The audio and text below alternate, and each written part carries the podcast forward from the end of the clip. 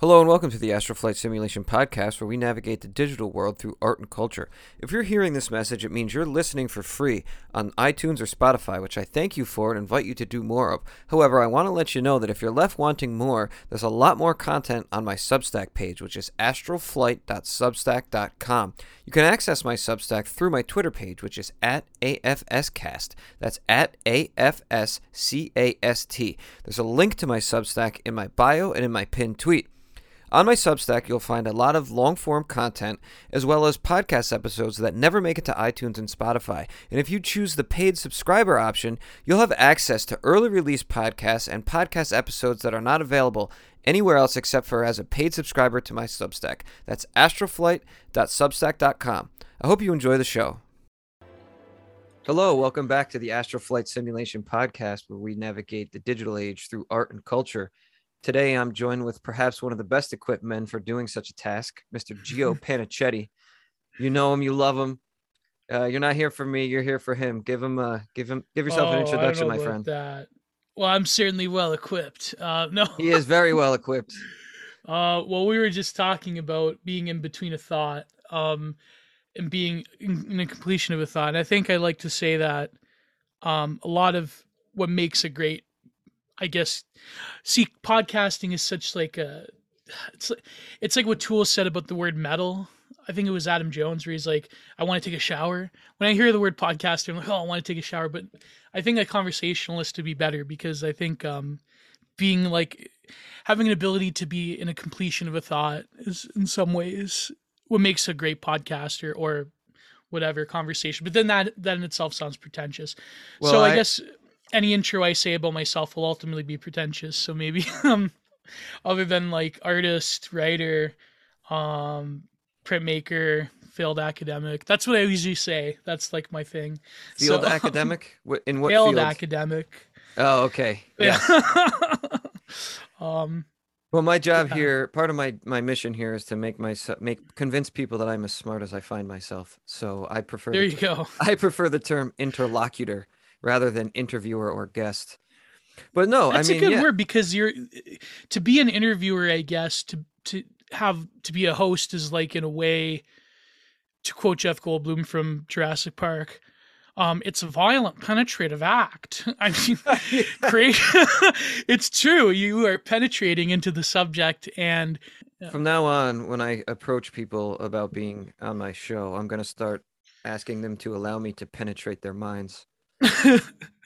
uh, do you want like a very spicy take on television? Not spicy, but like an original take to this podcast that I've never released before. Yeah, that's why you're here, Okay, brother. Okay, That's so why you're here. Did you ever watch the show Oz back in the day? Yeah, I have seen a few episodes. The HBO show about prison. Yeah. Yeah.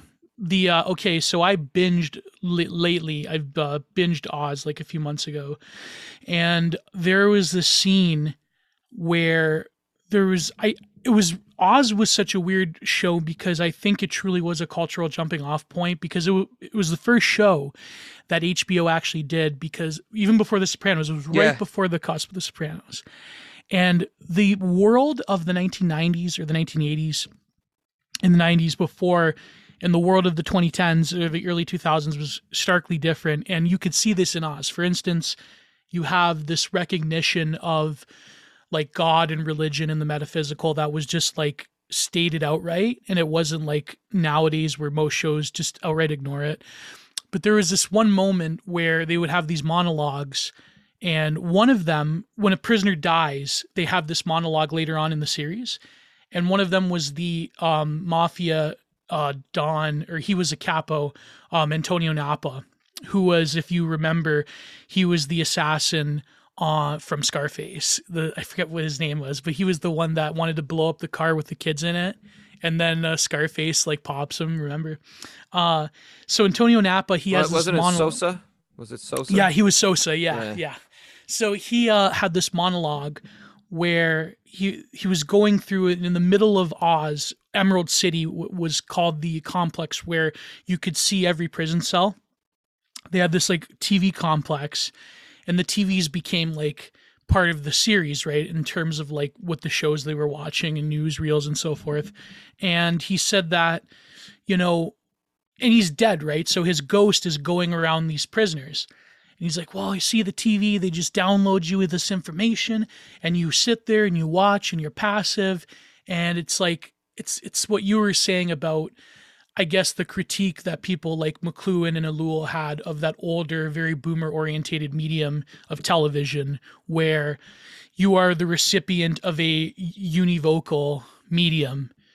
And I thought that was funny because this was in the later season. This was just before I would say the HBOification of culture and media became a thing, where HBO released like you know, multiple herbivores upon the world of television and media in general. Even nowadays, you have shows like Euphoria, which is basically a bunch of like, you know, androgynous zoomers. um, it's it's really interesting how back in the day, television there was this weird moment in the 1990s where television had this ability to critique itself, and even I think what um, surprisingly, and I know he's like verboten in terms of right wing circles, but he's a great, brilliant writer. Uh, Sam Kriss. He had this article recently critiquing the new Matrix film, and he said that there was this weird moment in the 90s with films like eXistenZ by Cronenberg, Videodrome, um, and The Matrix, of course, where Hollywood was almost like warning you about okay, go into digital simulacra, go into mediaification of all reality even further and see what happens. But nowadays, he said the difference is it's listen and believe. It's no longer question everything. It's like you have to listen and believe. Yeah, well, dude, this is a huge uh, project I'm working on, and I have tweeted yeah. about it. I wrote an, uh, an article about Zero HP Lovecraft's work on this mm. topic exactly. So if you think about compare and contrast, say, The Matrix to Ready Player One. I never read the book, oh. but the, the, the, movie Ready Player One, right? Oh, bro. If you I, think about it, if you think yeah. about it, hyper reality right? The digital realm, this this what I'm calling the astral flight simulation. It's it's this uh, it's the simulation of the transcendent realm that pre-modern cultures believed was real, and they believed that this transcendent realm dictated the goings on uh, from their higher plane on the material yeah. realm, right? Yeah. So we now have a digital. Uh, you know, Philip K. Dick talks about the iron prison, and he says that uh, we're being locked in the iron prison uh, in this timeline uh, by the way, Philip K. Dick is the godfather of all of this. If you read the oh, exegesis, yeah. if you read the exegesis, that's oh, what yeah. the exegesis is about. Uh, BAP also calls it an iron prison. I'm calling this a digital prison. And because if you notice, right, the, the propaganda in the 90s, the Matrix, everyone wakes up and finds themselves trapped inside it, and they're zombies in the real world. And the whole r- point of the plot of the movie is to escape the the uh the Plato's cave like uh immateriality and uh uh illusion? illusion thank you.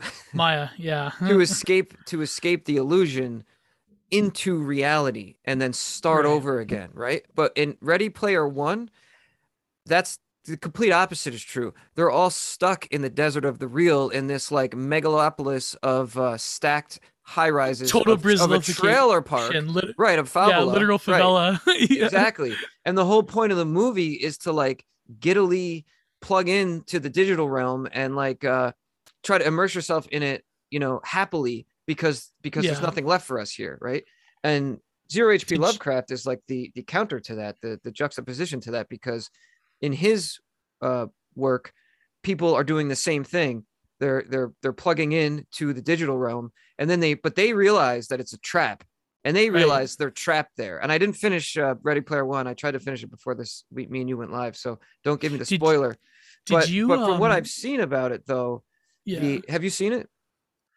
Not only did i see it but i saw it in theaters. The reason why was because i wrote a semi-popular article like destroying it back in the Thermidor magazine days. Okay. And well, I want to ask you if you read it, but I'll send it. It's in my um in my WordPress blog. Give us a little uh, synopsis though. Do you, do you agree with my estimation how Oh, definitely. The, the tone shifted from being trapped in the matrix to being like desperately trying to get into the matrix? Yeah, more or less I said that because I was focusing at the time on how um, the sort of like boomer colonization of youth culture through nostalgia is a way in which sort of post modernity reaches its quintessence. Like it's the ultimate postmodern reference because it only references itself, meaning it only references Spielbergo, right? Like, yes, that's exactly what I think. Exactly.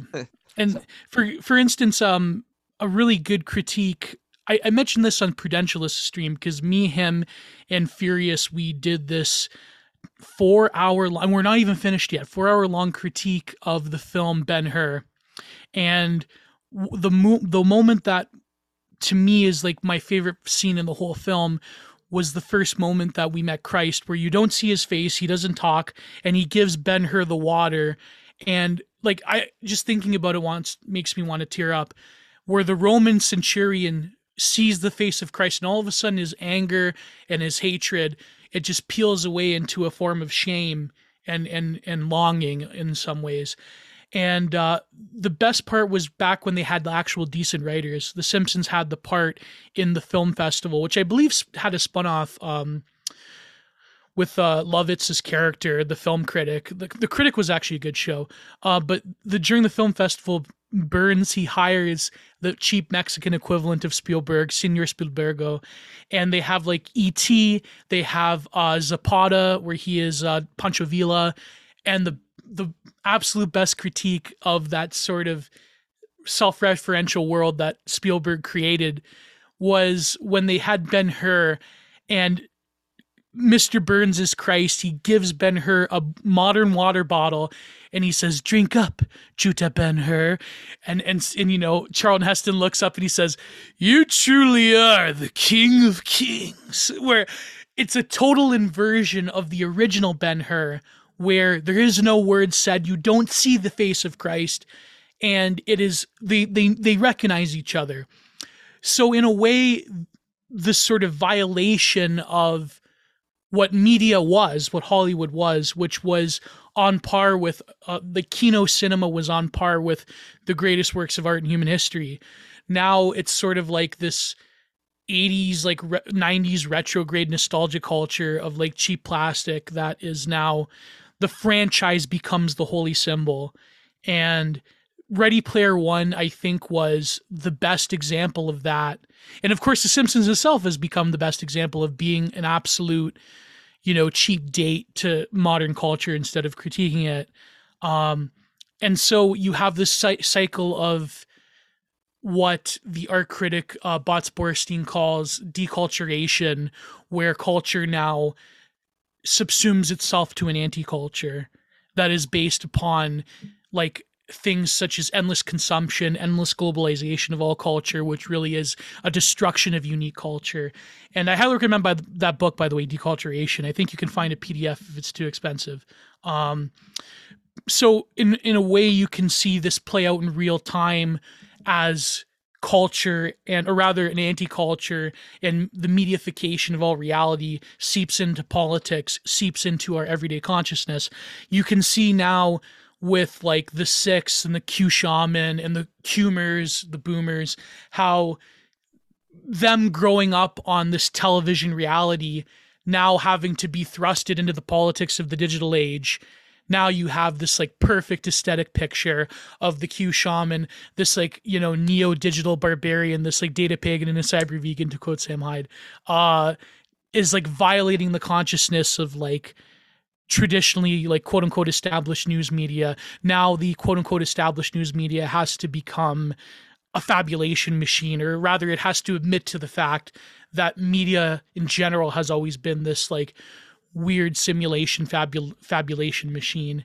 is spectacle. So well, one of the things in the next segment, I hope I am making sense by no, the way. You're making perfect, no, you're making perfect yeah. sense, man. One of the things I want to talk to you about in the next segment when we when we talk about modern art, abstract art, and things like that mm. is is the dialectic relationship that different mediums have with each other. So oh, yeah. the way television affects painting, the way it affects literature, the way the Ooh. internet affects painting and photography, uh, and all that.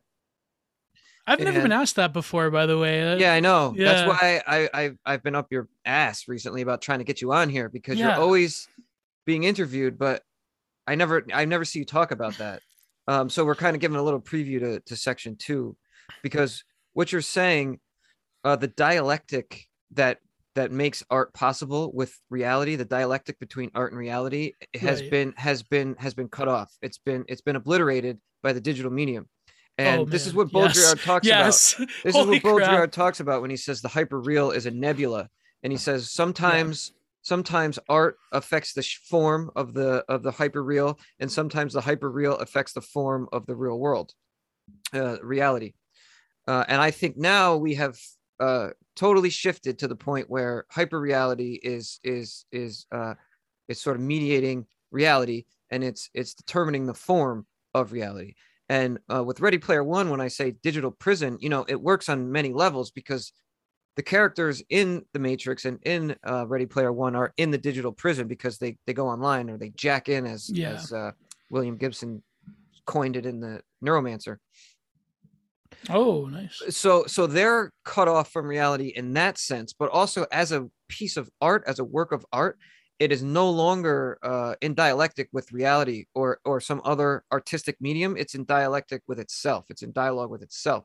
Right. So so um so televisual culture is the the world, the Heideggerian world, uh, or groundedness out of which uh, digital media arises. However, the Right. postmodern world is already, as Jameson tells us, ahistoric, uh, and and also uh, it has a break with the past. Um, so he talks about, for example, uh, Jameson talks about how, for example, the Diamond Dust shoes by Van, uh, by by Warhol is sort of in communication. For those who the- don't know, this is from his book, his magnum opus, um, Postmodernism: The Logic of Late Capitalism. right, and he traces how Warhol's uh, Diamond Dust shoes is in conversation with Van Gogh's peasant boots, and peasant and Van Gogh's peasant boots are actually uh, in conversation. They're actually a depiction of something that exists in the world that is Right. sort of uh, sort of um, it, it sort of uh, ushers to or, or or harkens to a real state of affairs in the world, a reality that people live, and it's embedded in that world, right? So we're and that was what already Heidegger said in the origins uh, of the work the, of art. the origins yeah. of the work of art. Yeah. So Yeah. already we're sort of de-worlding the shoes and reifying them, right? To say something about that world, right? But then Even the Air Jordan, in a way, is kind of like that. what is you that? really think the the Air Jordan shoes, how oh, the Air Jordan, become right? a status symbol among well, you know, certain certain youths of an inner city variety. yeah. Um, yeah, it's kind of like the greatness of Air Jordans becomes itself a cultural signifier. well, I think how it relates to what I'm saying is it completely is completely cut off from any connection to Michael Jordan. None of the people Right. wearing them now. Uh, I I assume there's people in the world who don't even know that Michael Jordan was a basketball player. Uh, but but whether they do or not, it's going to happen someday. He's going to die. The shoes are going to keep perpetuating themselves, and they're going to be completely set adrift into this conceptual world where they no longer have anything to do with basketball or Michael Jordan. Um, they, they've they've kind of uh, acquired their own new cultural uh, relevancy and their cultural uh, economy. But what I was trying to say to fin- to complete my thought is that uh, it keeps getting the the work of art keeps getting disconnected and keeps getting further and further pushed away from reality, and it no longer refers back to a real state of affairs. right. So the the nostalgia factor becomes extremely heavy-handed. Uh, uh, it's it's it's throughout pretty much all the 2010s, but Ready Player One is maybe the top example of that. Just starting off with a with a uh, with a uh, uh, Van Halen song that the young people who are into video games watching the movie have never heard Van Halen. You know what I mean? yeah, Uh, David Lee Roth is dead. Oh no, excuse me, Eddie Van Halen is dead. yeah, I can't Um, believe that. I, I even forgot that he died, man. I know. And I'm not a biggest, So- I'm not the biggest Van Halen fan, but like, So this fact that- ahistoricity and this yeah. this self-referentiality is is another kind of layer to the digital prison um, that you were talking about. That there is no embeddedness, right, uh, Right. anymore because you're you're you're no longer referring back to the world. You're referring back to like previous media. Yeah. Well, the the critique that people would have at this line of thinking would be, well, what about fantasy and sci-fi? That doesn't refer to an actual world. It does in a way because the greatest sci-fi writers have referred to either state of affairs that will happen, like Philip K. Dick, or a state of affairs that it's already there, but is a possibility or a hauntology that consumes the real. Like Heinlein was a good example. And I'm not even the biggest sci-fi. Like I've never read like Herbert. I've never read um, Ballard. I think Ballard is very popular among the Landians.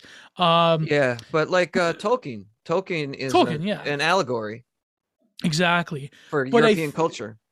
Yeah, at exactly. At that time, it that story is embedded in the European culture of his Yeah. generation. And look at what Hollywood did to it. It made it into a nerd fest, unfortunately, instead of Well, I mean, dude, well, you what I'm know. talking about, just look at the difference between the first three Lord of the Rings trilogy and then The Hobbit. It's just it's Yeah. it's it's the and the, you talked about HBO, HBO's whole thing and like the digital medium itself, right? The the the sort of essence of that uh, storytelling is Right. seriali- serialization. exactly. So you take you take a trilogy where each book in the trilogy is its own movie, right? And that's on the, that comes out on the transition between uh, analog and digital. So it's like a Yeah. digification of the Lord of the Rings, but it's still grounded in the books. But then by the time you get to the Hobbit movies, you're like deep, deep into the digital world and the digital realm. And uh, digital culture is sort of like uh, obfuscating analog culture and literary culture yeah. so you you you sort of like uh you sort of like uh parasitize the source material for every last drop of vitality that it has and you you suddenly have these three gargantuan movies that are like totally removed from what's going on and they're just eye candy they're just digital eye candy it's like the people Yeah. making the movie are having a ball giddily laughing to themselves making this uh spectacle this digital spectacle and it's completely cut off from you know the reality that it's supposed to be based on so the serialization has kind of like reached its apogee in my opinion right. with with the hobbit movies because you take one kind of tight story with its constituent parts and you just stretch them out and this i talked about this with conan with the, the walking dead too it's the same thing oh, with, really? Eh? with the night Yeah. of the night of the living dead movies is a trilogy yes. and but yes. now we just stretch it out and serialize it to ad infinitum and there's and then no to the point where there's ridiculous and now we have zoomers in the uh wor- what's it called? World beyond. My mother watches that show because i watched um fear and the original one with my mom. And uh it's very funny how now zoomer like racially and uh, sexually ambiguous zoomers are now surviving in that same zombie world. So it's kind of funny which i mean I, Well- I had so so many spicy takes about The Walking Dead. One of them being like, how is everyone like how are there still lesbians like fertility age women still in the walking dead world because like you'd figure if humanity was death i know i'm not gonna too too Well, spicy too spicy let's let's let's take our break because uh yeah I wanted to hold off on this conversation to the second half, but we're deep into it. So let's take our Yeah. break, and when we come back, we'll we'll finish. You know, yeah I'll, let you, I'll let you have the first word as well.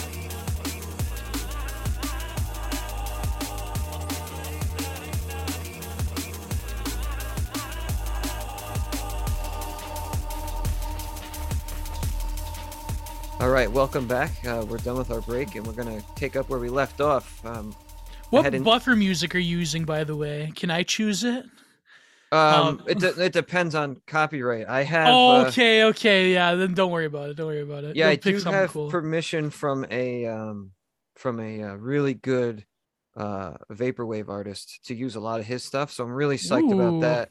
When this by the time this comes out, you'll hear that. And then my really good friend who goes by the name of Zantae, it's like Dante with a Z.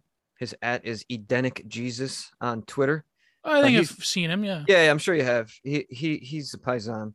Uh, he will. Uh, he's making some custom music for me. He's already sent me about three or four beats, uh, but he says he's going to have another 10 ready for me. So that's going to be the intermission music for now.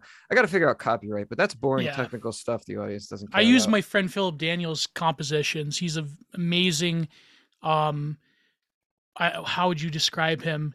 Uh classical modern composer. Yeah? Uh I never heard yeah, of him. he's uh if you go to some of my videos on my YouTube channel, Generate Productions, um his music is all over the place on my channel, but he also has a YouTube channel and uh, I'm actually doing this thing where he has a seven song suit suit or suite. I forget what you, how you pronounce it. And I'm doing these accompanying monoprints that are based off of the titles he uses. So Well, that's Um, cool. Yeah, you know, I be wanted to get into discussing your art and in relationship to the the dialectic and the dialogue I was talking about between art and the world. But- But but, during our, the yeah yeah during our break, you said you had some more thoughts about Ready Player One and The Walking Dead. These are two. I think these are two of the most important uh, franchises or or pieces of work to come oh out. yeah If you want to talk about the digital age and digital culture and art, I think those are probably two of the top ten most important things. So please, we'll uh, we'll get to your stuff. Uh, we'll we'll use that as yeah a yeah. Don't worry about it. Um this is more um interesting Uh, well not more interesting but at the current moment um so one of them would be about ready player one. Um i will uh i should send i'll send you it and you could link it to people. It's in my essays called content minded volume one on my old wordpress blog but i've since moved to substack. Uh, but i use it as an archive and i talk about because I was reading the Sam Kriss article on it at the time too, where he talks about how the sort of the imagination of the boomer is a, a, a force of the past colonizing the present and making the future impossible in terms of youth culture. And to me, I think that when it comes to like my, I mean, you're you're older than me, but like, would you consider yourself Gen X or millennial? Probably Gen X. I, I don't know. You're Well- outing yourself well, as Gen well, X. No, no, no, it's okay. I don't mind. I I like being a Gen X because it feels like the last real generation of like. yeah. Although I would say so Gen I'm X was responsible for. I'm Oh, technically yeah. yeah. That's a different conversation for a whole different episode because we could talk Yeah, about yeah, that for hours. Who- Yeah. who, fucked the country? it seems to be that Uh, it seems to be though that everyone agrees that it was the boomers. But let's set that aside. To answer your question But when real, it comes, yeah, go ahead, go ahead. real Yeah. quickly, I guess I'm technically Gen Y. I guess Gen Y is like 70 born in 77 to, to 79 or 76 to 79, whereas uh, Gen X is before that and Gen Mm-hmm. uh, millennials are after that. But I feel Gen X though because I came up in the 90s and I was old enough in the 90s. I was Yeah. born in, I was born in 79. So I was old enough in the 90s to like fully experience that culture. You know what I mean? Nice. So that's how that's why I feel Gen X. And I've talked to younger millennials who also said they feel Gen X. Mm. I I'm like what they consider core millennial, like born in the very early '90s, uh, born in '92. Um, Yeah, my wife is a millennial and yeah. even things Oh, that good job, bro. Nice.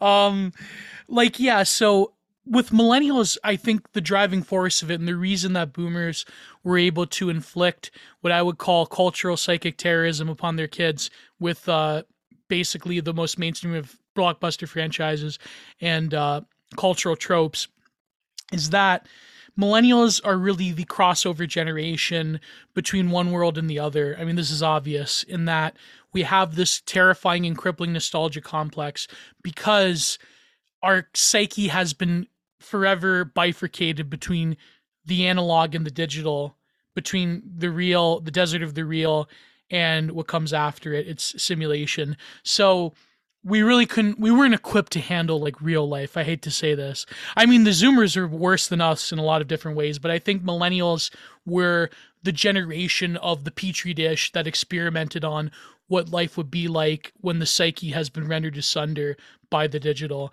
And I think that um my good friend um I don't know if I should mention her on this podcast, but uh my good friend Katherine Dee, uh, she talks about this a lot. I don't even know who that is, dude. Uh, default friend. Um, Oh yeah, you can you can name anybody you want as long as Oh, you okay, know. yeah, yeah. Um, because I know like a lot of people, a lot of bad people don't like her, but um, and she's aware of it. Don't worry about. It, but um, I barely know who she is, man. I Yeah. barely know who she is. she she's a friend of mine, and she She talks was a on your show. about- I heard her. I heard her on Yeah. your show. But how is she? I was on uh, her show. We had a great podcast on her after Yeah. the orgy podcast. Um, she, uh, she, that's the name of her show. after the orgy. Yeah, Isn't that with, a uh, Baudrillard essay? yes, that's why. Ah, that's- that's why. oh, Well, shout But- out, shout out to that. No.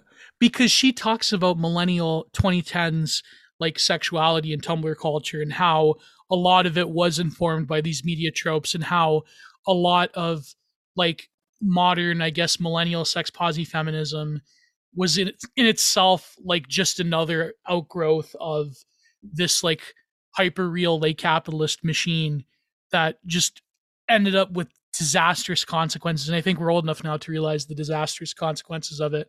Um, but when it comes to sort of the way that media has depicted the youth and youth youth culture in particular, um, Ready Player One to me cemented the idea of as a millennial you are trapped and there's no way out, and as a Zoomer you're trapped and there's no way out of the nostalgia fabulation industrial complex. Well, that, as someone, I got to jump know. in here. As someone who hasn't finished the film, I'm gonna go do it as soon as we're done. Um, does it stay all the way through that it's preferable? It looks like they're encouraging. Oh, it's like it's oh, like the, do you want me to spoil it for you? I mean, it looks like to me it's basically Willy Wonka. And Yes. instead of candy, it's the digital video game world. In the end they had literally i think spielberg he realized halfway through that it's like wow how can i get out of this? This is terrible. But in order to like sort of shill his own um blight upon the cultural landscape he came up with like the most half-assed solution near the end you'll see. It's like terrible. It's just like the ending of Ready Player One is such a piss off because you have, for example, the ideas that are very older than people think when it comes to like working within a VR simulation and you achieve like, you know, crypto points and you become like some kind of squid game slavery factory in the VR pod. Um you also have ideas for instance you were talking about Zero HP Lovecraft his one short story um what was it called the one the one before the other short story that came out recently where it was about God-shaped hole or no not God shaped oh, the one with This- the pods. Yes, this was the working one where you have like the VR tech. Um, on my YouTube channel, I I did this series where I critiqued this Wired magazine back page special. It was called Artifacts from the Future, and they did it kind of humorously. It was basically ads for products in the future. And there's this other uh, organization. I'm no, I'm going total uh, Widener over here, but there is this organization. It's affiliated with the Rand Corporation called the Institute for the Future, and they also have this series called Artifacts from the Future, which I'm going to release a video on it this week, actually, on my YouTube channel. And they talk about stuff that's very similar to what ZHP was talking about in that one short story about how to incentivize right behavior, to incentivize you um, being like a maximum corporate wagey productivity machine. There will be technology through the VR Neuralink port that will, for instance, say if you were like screwing around at work and watching a YouTube video, it will create like a sharp, painful sensation in your limbs in order to like ward you off from it. Or it will like literally, you'll have your Google Glass and it will block out uh, the seed oil options from the grocery aisle or something like that. Um, and I wonder if ZHP has actually like came across this Institute for the Future. But uh, I just find it funny how both Ready Player One and The Walking Dead they serve that similar cultural purpose of now the present will be colonized, the future sorry, the future will be colonized if we go along with like the tech determinist, like we're gonna have the VR technology, that will be colonized by the past and by the boomer world order. And also in The Walking Dead, when the culture becomes ossified through collapse, that will also be a logical extension of the present because even our vision of collapse is colonized by the present Wait, Like- hang on, say that again. The future is ossified by the past. and the present yes the eternal present which is this sort of current like millennial zoomer but boomer created like It's actually what I meant order, about right? uh serialization because it's like dragging the present moment out ad infinitum as opposed yes to exactly previously yes, the novel yeah. would have like a beginning, middle, and end. We're no longer Right. on the Aristotelian uh it's the eternal model. present yeah. So okay, so uh, c- continue with that thought. That's actually I have a question on deck, and you're direct speaking directly to that. So the future is ossified by the past and the present, and you said something like collapses. Therefore, you're saying and also with the Walking Dead collapse, our vision of a total ossification of the of the future, where society collapses, our vision of collapse has also been colonized by the present because the the sort of present moment of like 2010s woke culture, for instance, that also gets extended into this future scenario of collapse that haunts civilization through popular media like the zombie film. Because the zombie film was always a critique of like consumer culture and so forth and like yeah, you know especially D- Dawn of the Dead, which is one of my favorites. Yeah. But dude, I was just talking to Conan, who was a, my previous guest, about exactly what you're saying, and I have a question for you. Um, you might not have an answer because I just thought of this this morning. But so Japan, right? They have this uh, motif ever since probably start. It probably goes longer back than this, but I traced it back to Godzilla, and you have this like um, this radioactive monstr- monstrosity. Well, he's not radioactive, but he's formed by radioactivity right, who comes and then uh, it, uh, um, enacts a civilization ending destruction upon uh, their urban centers. And then this plays out over and over and over again. Uh, Attack on Titan, Akira, Nausicaa, the Valley of the Wind, especially the manga. It's more than that. Um, yeah And then even in other ones like space ones, like Evangelion, they have the big mech, uh, the mech suits that they wear, these big giant creatures. So it's kind of easy to figure out what they're doing there because they had the Hiroshima and Nagasaki catastrophe as well as the firebombing of Tokyo, right? So it's like the psychic replaying, like working out the trauma, the the the cultural trauma of that. But what the hell's going on with America? We never had that. We never had our cities bombed. We we had 9/11, but I Mm. mean, I mean that is just like if if if what we're doing post 911 with all these catastrophe movies is the same thing Right. that Japan is doing, then we are like the the civilizational uh Shih Tzu who who who cowers and pees on the floor every time the door slams too loud. If if you're gonna, you know, and if you look at things like a Serbian film and some uh German, oh yeah really yes like really dark stuff, right? philosophy of the knife and Oh, and Germany has a lot of uh, I forgot what they call it now, but uh, that that dominatrix stuff that um, that Borat and even uh, even uh, Michael Myers like parody with the guys. Uh, oh yeah it came from Fast Fassbinder had a little bit of things too yes, like yeah. Totally, but my point is, is these folks have this cultural catastrophe in their past, and you can see it like playing itself out in right their art, and they're like try, trying to work through it. Either they're like neurotically stuck on it and they can't get past it, or this Right. is their way of getting past it, right? right What what is our excuse? what is the- what is our excuse? The 2008 crisis, the 9/11. I mean, what happened to America? We we're supposed to be at the top of our empire here. We won. we won the Cold War. Well, I think that um, what's that type particular type of manga anime where it's like the young hero, usually young male. Um, th- no, what's Give it me an example.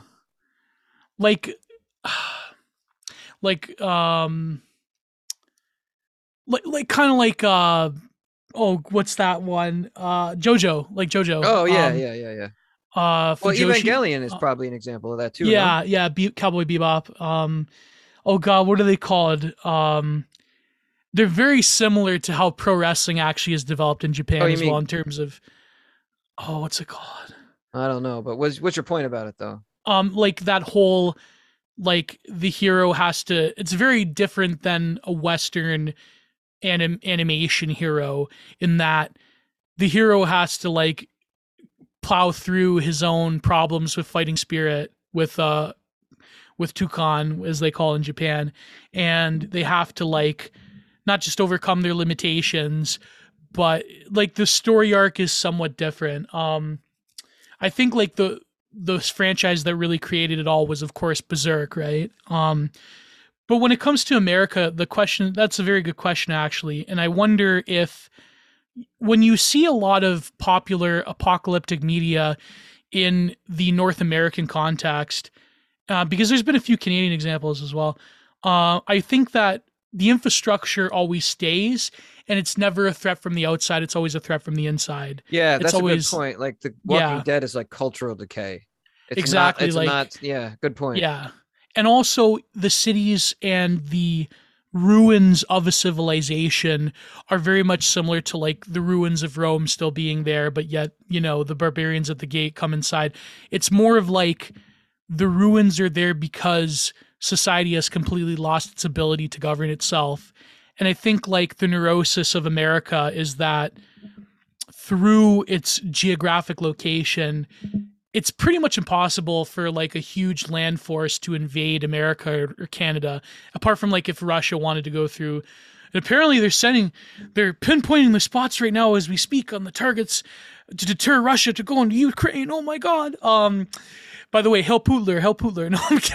No, um, um, it's so, but that again is a ridiculous security theater because the thing with American post-apocalyptic media is that America has always succumbed to its own success as a civilization, and so it collapses either because of some weird like lab creation that creates the zombie apocalypse, or through some kind of internal threat, or through some kind of like, um, will be a good example. Uh, that one where the only counterexample would be in the 80s with Red Dawn which I mean that's like I was gonna bring that up. Yeah. The only counterexample is that, but you also have um Red Dawn could be like a zombie movie or like a UFO alien invasion type of movie. Yeah, exactly. The UFO alien invasion I think is unique to America because of its connotations with like the space age and all that. But I do think the vast majority of Amer- of North American and even European post-apocalyptic films very much comes from internal threats. It comes from like total cl- decay and collapse, or like some kind of pathogen, or some kind of crisis of modernity. Um, whereas in European European horror cinema is slightly different in that it, it is like what you were saying. Like it very much is like the threat from the outside. Like um, the one movie that everyone cites. I know it's become like so Reddit and like you know, I generally hate like a lot of these overabundance of like YouTubers that do film analysis because like it's such cheap like people don't actually want to read books anymore, right? So you have like very highbrow film analysis, but the one that people go to over and over again nowadays is uh Come and See. Is it Come and See or yeah. The one where it's like the kid going through um trying to, you know, go through survive the Dirlewanger group. like um you have that's a pretty good example of how that one particular regime in the 20th century gets turned into like almost a mythical supernatural force that is evil, like pure omnipotence. And like I know a lot of people like on the edgier right wing would say, "Oh, it's propaganda," but I think that like that that has a marked difference from American post-apocalyptic cinema. So it's like, yeah, that is well, very interesting. I I agree with you uh there's two things going on here first of all i think uh key performance indicators is the zero hp lovecraft story that's the one i was about, referring yeah, to that's where everybody has neuralink in their yes. brain and so when yeah. they're at work they can't fuck off uh because they're being monitored at all times yeah.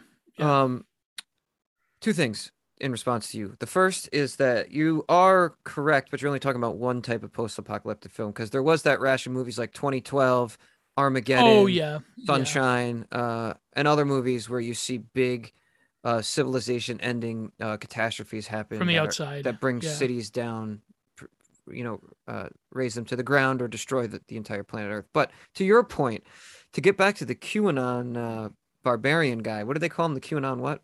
Shaman. Q shaman. Yeah. Yeah, the Q shaman. I didn't think about this back when you said that, but one of the things we're seeing with with not just the serialization but also um just well let me let me tell you my idea. Maybe you can contextualize it better for me.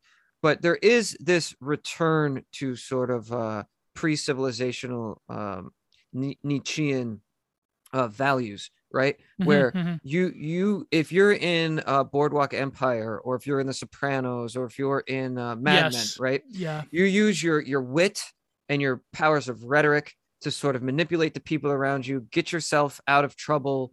Um, and this this goes back to all, all sorts of examples. Whereas, right, the Q shaman is this like guy with his shirt off, and he's he's hairy and he's muscular and he's very primal, yeah. and he he only eats raw elk meat, right? Um, same thing with Breaking Bad and um, The Walking Dead. The well, only ever watched va- Banshee? Never heard of it. But the only Banshee val- is an episode is a show like that but the only values yeah. that will that you can use in those worlds to survive is like the the barbaric pre-civilizational sort of like uh hobbesian values of like yeah existing outside outside the the the well for him it's the leviathan of the king but then um aristotle has you know if you don't live in the city state you have to either live like an animal or like a god if you live out in the wilderness um so it's like these people are are outside the confines of like the liberal order and like the edifice of like liberal culture and civilization with all its institutions and Right. they have to uh, they're either living like after the collapse in the walking dead or they're kind of living like in the underground like the interstices interstices of uh breaking bad in the in the crime underworld where you you have to be like a certain type of cunning that doesn't involve like your reason or your rationality or it doesn't involve your skills of rhetoric. It, it basically involves killing them before they can kill you or Well- always having the enemy's number and being one step ahead of them which is how you survive in the jungle it's the law of the jungle it's not the law Right. of you know the clean uh, toga wearing Athenian forum or agora where you where you you meet uh, your your peers and you debate and you engage them in this dialectical debate and uh, you know everybody walks away happy. Yeah, I would problematize that by saying that The Walking Dead is precisely the realization of the law of the jungle, that blonde beast uh, vitality, but it's the negation of it by trying to recapitulate liberal institutions and societies and rationality by How saying so? that. Well, because the whole premise of The Walking Dead is that they can form civilization again and that they could like go against groups that have um, adopted that law of blonde beastism Yeah, But they my- always my defeat them, about- right? right, you're right about that. Yeah, yeah. However, my and we can have about, interracial lesbians and so forth. my point about Yeah. serialization and the prolonging of the current moment is that they never actually Right. do. It just keeps going on. Like they Yes, never actually yeah, do come.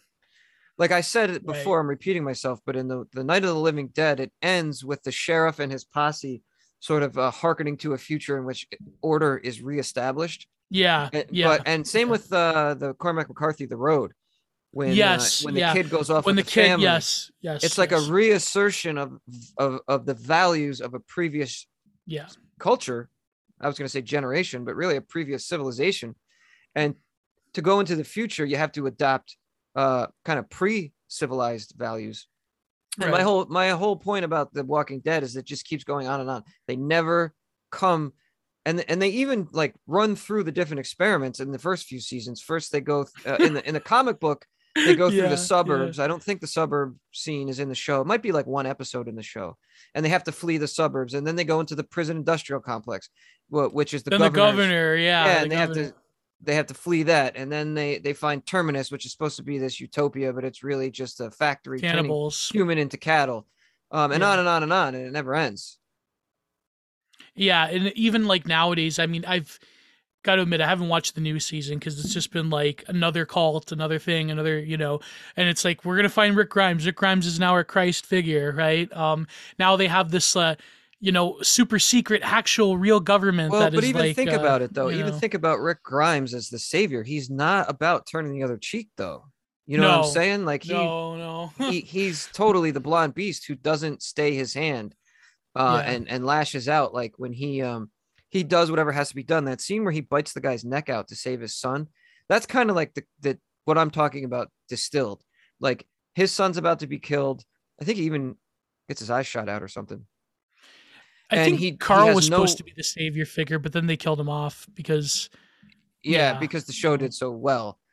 Um but yeah so that's my point. But listen uh something that you brought up a while ago that's very relevant to something that you said and going to sound like a quick abrupt change here but no we can loop it right in Hmm. because you use the word hauntology right, that's right. a Derridian term that uh, mark fisher picks up yes, you also yeah. mentioned Sam Kriss talking about uh, what did you say the the the, the, the boomer. fu- well the future uh parasit uh, the, the the present parasitizes the future yeah, what was it you and said then um the past nostalgia boomer nostalgia pa- parasitizes the fu- the the present and makes the future of youth culture an impossibility in right and that's its- that's exactly what's happening uh with ready player one. They're kind of trapping the millennials in this uh they're Yeah. parasitizing the boomer culture to kind of like exude exhume whatever cultural uh capital they possibly can like squeeze out of it.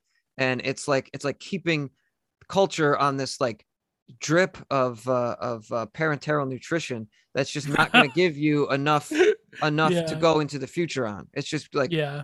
you know.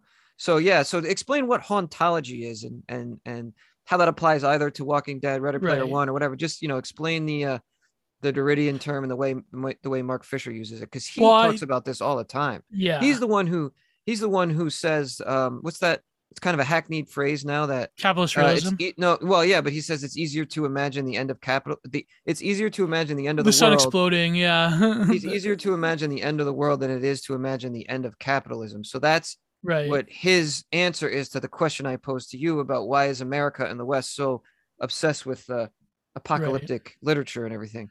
But yeah, Well- hauntology, hauntology. I, I'm going to be, well, I'd probably butcher it, but essentially, hauntology is the force of virtual of the virtual haunting the present through the, let's say, you know how in Proust you have the concept of virtual time or in Searching of Lost Time, where he, for example, takes the tea and the Petite Madeleine crumpet and he like all of a sudden remembers his past and his mother giving him tea when he was sick.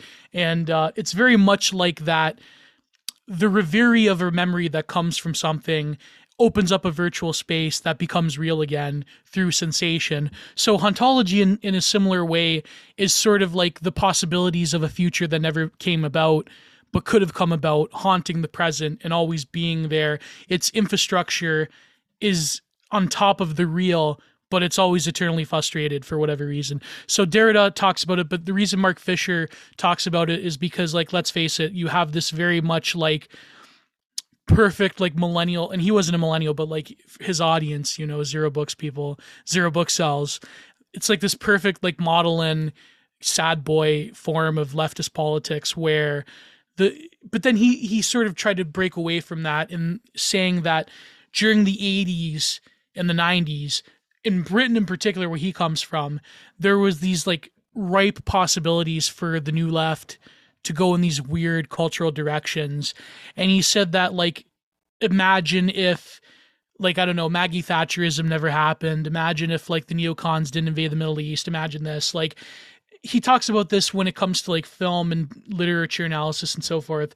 But hauntology has become this like cultural buzzword because it literally is the possibilities of that 90s post Cold War mosaic society end of history being fulfilled. And instead, now with various crises from 9 11 onwards that millennials have lived, lived through in the West, right? Um, that possibility of a replete utopian future was robbed from us. And so, hauntology is sort of like the cultural artifacts of that time period haunting the present. And this is why, you know, Zero Book sells and Verso sells, Verso Tards, and people that write for Jacobin Magazine always talk about, you know, the worst people in the world, um, always talk about Vaporwave and how that is an expression of the critique of like that cultural consumerism, but a critique that almost in a way plays into this very um repel like replete cultural consumerist nostalgia because that world of the 80s haunts us and this is uh, ironically enough how fash wave came about as well because fash wave is nostalgia for like a right-wing version of that which is like you know the the eternal like fascistic hope of like marrying both like modernism and futurism with like total traditionalist primitivism Well, that's what I You was know, saying yeah. before about like uh, the all these cults popping up. This proliferation of cults Yeah. could potentially turn and even the rate this is happening i don't want to name names but Well, they could turn into some idea. sort of uh, emperor worship, um, Yeah. like they did in in uh, in Rome with Caesar. What I mean by that is that this digital technology gives their message uh, room to sort of rally behind in a in a strong way, like a strong man. You know what I mean? So Right. it it creates this third position, and I'm not talking about Duginism. Uh, this third position in our American politics, where we have this uh, this false dichotomy between the Republicans and the Democrats. We now have, as Trump proved to us, uh, Right. we now have uh, a, a- third platform, which is which is the internet, and he used Twitter. Uh, Reagan, of course, used television, and FDR used the the radio. It creates this uh, other platform that uh, this uh, a demagogue or a populist can take his message right to the people, and I think that's why you see like a like a fascist or like a uh, a populist movement growing up online because it's it's the perfect medium for that political reality to come about. But but I would caution this line of thinking though, because I don't want to buy into the like just fucking ridiculous nonsense bread tube crap about the radicalization. The radicalization pipeline is real because these No, people have totally, made it real. That's totally different than what I'm talking about. Oh, yeah, talking yeah, about yeah, I know what that. But yeah. it's worth that is worth talking about because it's it is made up. The radicalization pipeline is fucking made up. right. And if you don't believe me, watch the QAnon documentary on HBO because because yeah. they I mean, you don't have to watch that to find out what I'm saying it because it all Listen, it- no boomer knows who Andrew Anglin is, okay? No boomer knows who like any far right they know, but they know Q though. That's no you know totally I mean? yeah. They don't anyway, know. I it mean, just it says in yeah. that video that there was a or in that documentary that there was a uh, like a congressional hearing that said that uh, the the Christchurch sh- church shooter was not Yeah. radicalized by 8chan, but it was too late. That and not that I I'm not pro 8chan. I've never even gone on 8chan. But the point is, is that they're used they use propaganda to try to shut down the platform that I'm talking about right, right. um, and they immediately linked it to this uh, massacre that happened in New Zealand. That yeah. the, that the congressional hearing or a senatorial hearing, whoever whoever under underwent this uh, investigation, found that it actually had nothing to do with 8chan. But the No. damage was already done. They shut it down. It's obviously a political hit against Trump and Trumpers. You know, not that there wasn't stuff going on on 8chan that's objectionable. Of course there was. Oh but- God, there's tons. Yeah, but right. Um, I think that um, when it comes to North American culture in particular, there is the sense that the trajectory of history was going one way, then it was taken from us. This is what they took from us. And you were mentioning the the Q documentary, and uh, I think these online radical movements the reason they've cropped up is because of the same sense of like the future has been robbed from us and but yet when it comes to the strong man in American politics, there still is a precedent. Here's the thing: I'm Canadian, so I have no right to talk about this. But but historically, America, through its mythologization of its own past and its own political past in particular, I think there's easily evidence to suggest that. And I know like some Atlantic writers have talking about this and all, you know, but of course in the negative sense. And you know, for all my criticisms I have of Trump as well, there is a precedent within American political life in American political history and cultural history to say that there always was like a demagogic populist that can come about to water the tree of liberty, however that manifests, right? Not to Fed post. But I think that hauntology really did play into this because, you know, as these, you know, zero book cells have pointed out, Trump represented this like brash Gordon Gekko 1980s decadence and this like 1980s like maximalist uh kitsch um version of art art deco where it's like he is the emperor coming in to bashfully you know sp- the spectacle of trumpism is this leading of this new po- political life in america this new politics of populism through this very much retrograde 80s decadence of like you know very he very much is i think even bap says he's like um the the working man's millionaire the working man's like rich brash leader through like you know this fusion of maximalist aesthetics and mcdonald's and like 1980s uh pop culture television. You know you're the fact that he was in wrestlemania like and he pummeled vince mcmahon like that says it all to me. You know that really is the indicator of the 2016 um, cultural renaissance that has recently been bespoiled by a number of different issues, which I won't get into. But let's just say that nostalgia wave of 2016 Trumpism that really was indicative of a hauntology trying to realize itself, maybe ultimately failing, but yeah, for sure. It's, it's and through the aesthetic more than anything. Because was there truly he won on. a That's solid what he won on. yeah there is no solid populist like there is a platform there but those platforms are ultimately the, the idea of trump is like mediated through aesthetics only almost.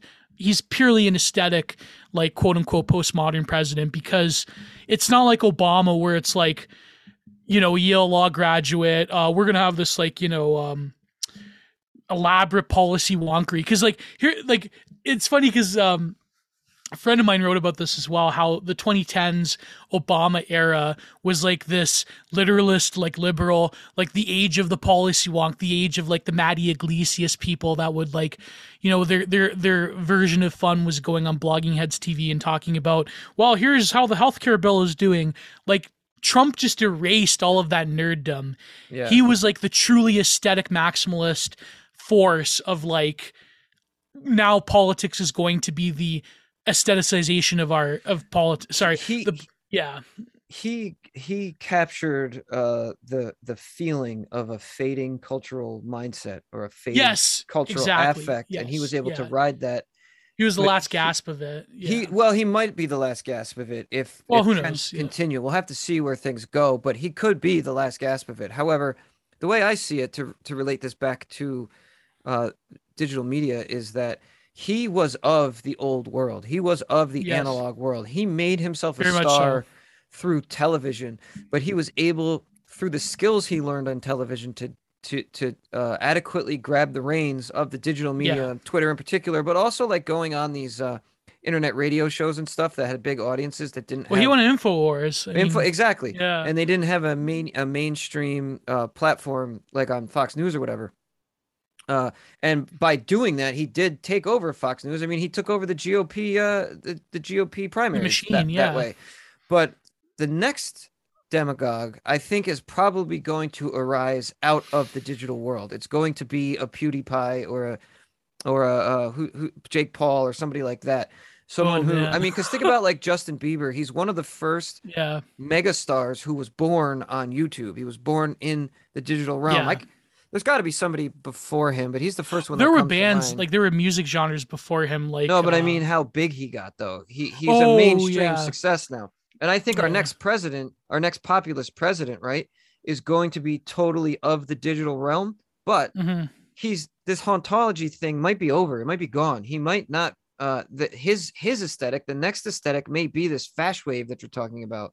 Uh, it may because because um it's we find ourselves in an interesting uh turning point in our cultural history though because these types of people are often reactionary. These types of figures are often reactionary in these political movements. Like reactionary in the pure sense of like reacting to the current. so Yeah, the question is will our digital uh uh, populist our digital demagogue be a reactionary?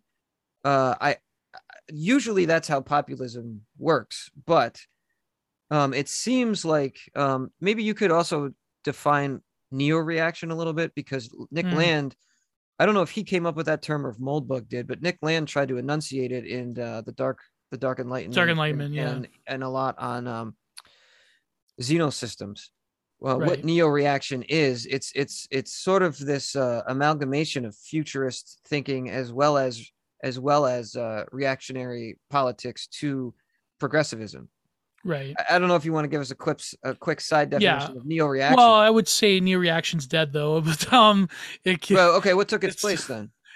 Um the e the e dissident right? Because the problem with neo reaction was it was an amalgamation of things that could by definition never come about or rather never like coexist with each other.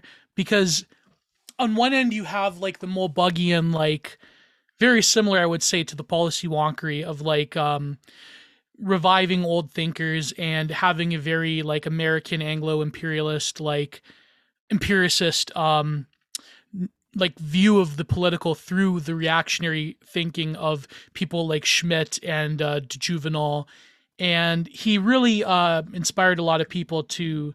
I mean, I'm talking about Moldbug, not like current Yarvin. Uh, yeah carlyle was his main guy if I remember. Carlyle, Yeah. yes. Um, so you have that side of it, but the Landian side comes specifically very again, again, same roots as Mark Fisher because who is Fisher's mentor, right? yeah yeah ccru Land. the the ccru yeah. CCRU. Yes, you have Plant, who is lesser known, but her her work is very good. oh yeah and she she's a forerunner Yeah. for like the trans ideology movement yeah, These and are also drug culture. thinkers. Go yeah, on, and go on. Sorry. well, the trans stuff, but also uh, she takes the reins of like Haraway's like Xeno. Um, that's that's another one who's inspired by Plant, uh, like cyborg and xenofeminism stuff like that. Um, you have Plant on one end, of like the cultural left, uh, you could say generally. You have Mark Fisher, who is like going into the like, weird acid communism and the dissolution of boundaries, and uh, uh, really like reviving Marxism for like millennials, uh, up until his untimely, um, unfortunate and harrowing. Uh, then you have rest in rest peace. in peace, Mark Fisher. Um, then you have Nick Land, of course, who is right acceleration, who is really the forefather of accelerationist thinking, and who is whose academic concepts have like really shaped whole generations of thinking. Even though he is like at this point basically buried in academia because of his well, you know, Well, yeah. his right wing turn, his like boomer right wing turn.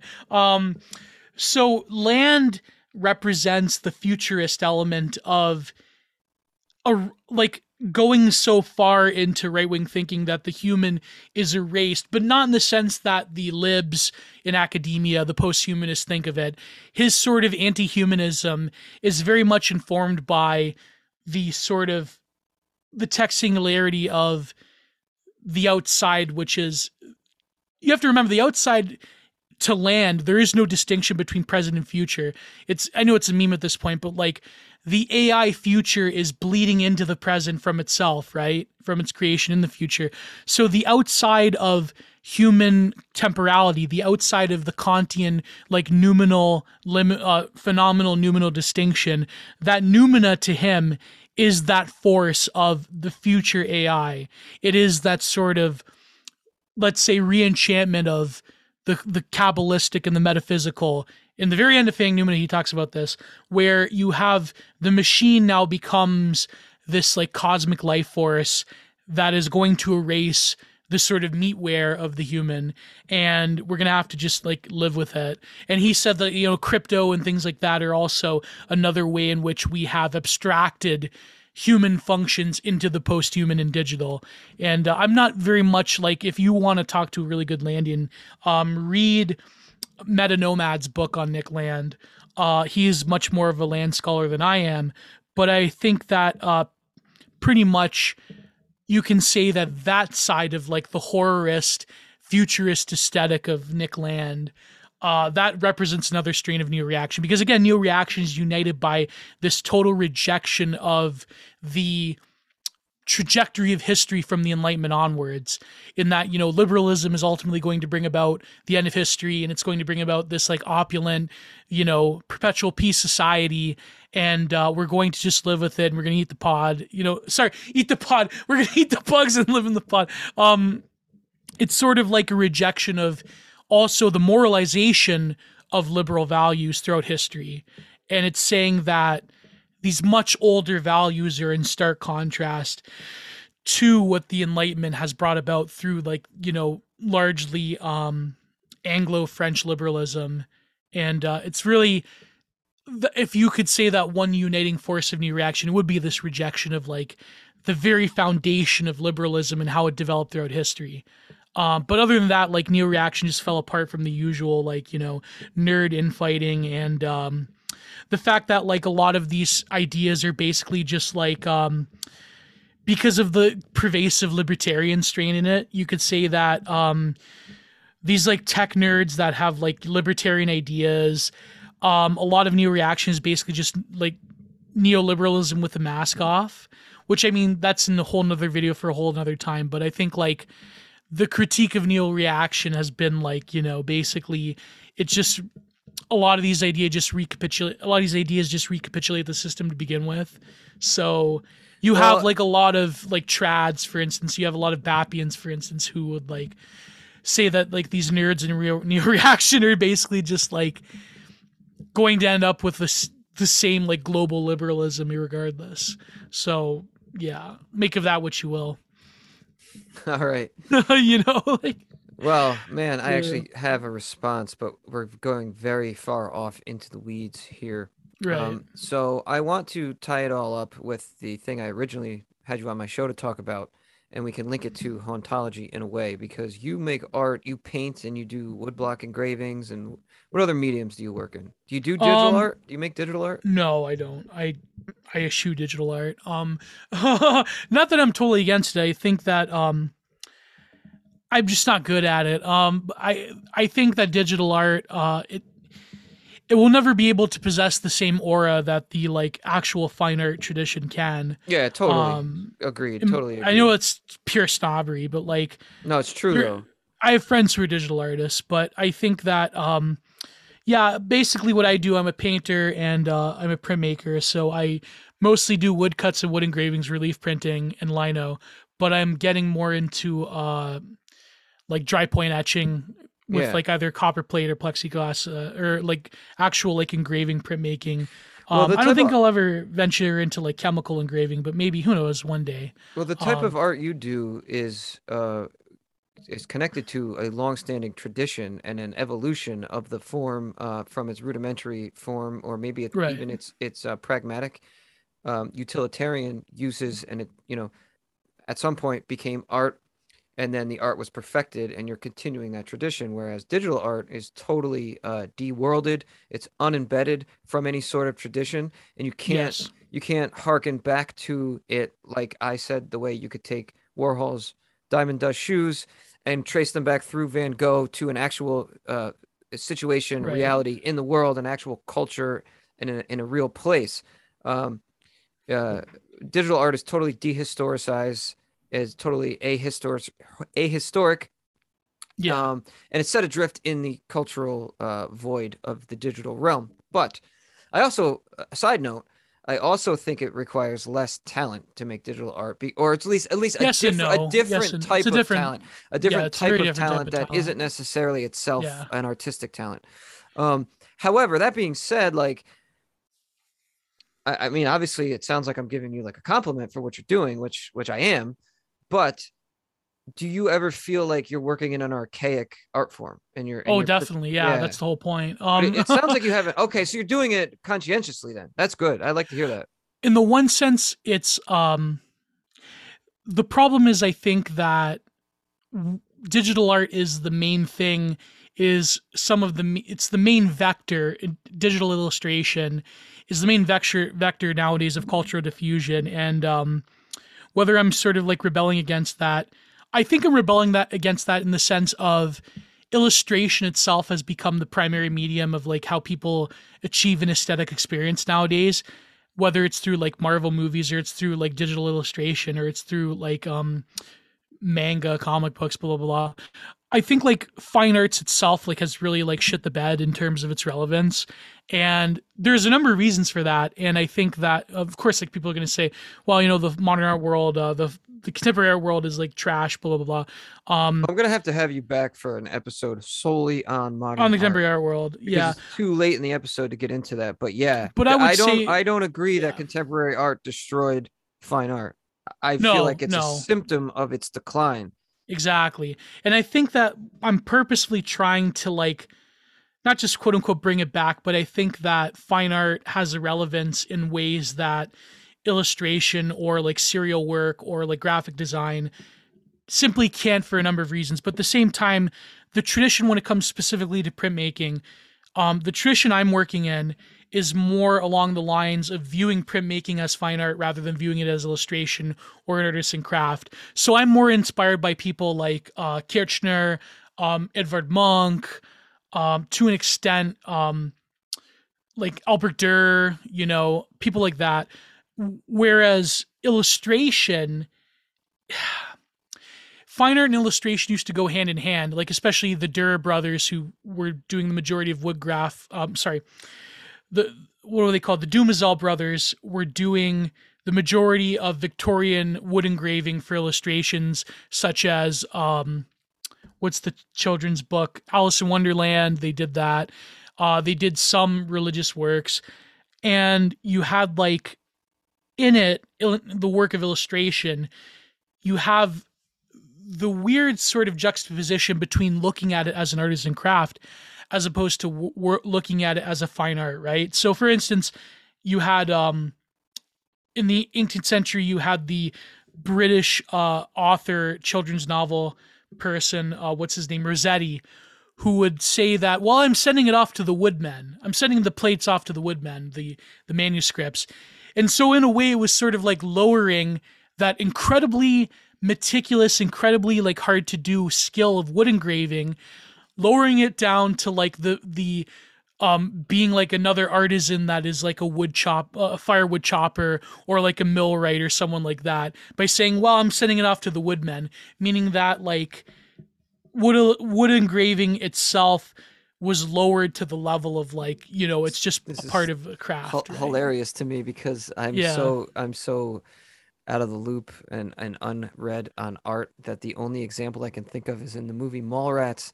where the the penciler and the inker are arguing with each other, and I guess it's a I guess it's a real feud in real life uh, is, before yeah. comic books went digital that. The pencilers say we're the ones drawing it, and it's not, and the inkers aren't art; they're just tracing it, and the the inkers. Right. right So it's In probably like the same debate, right?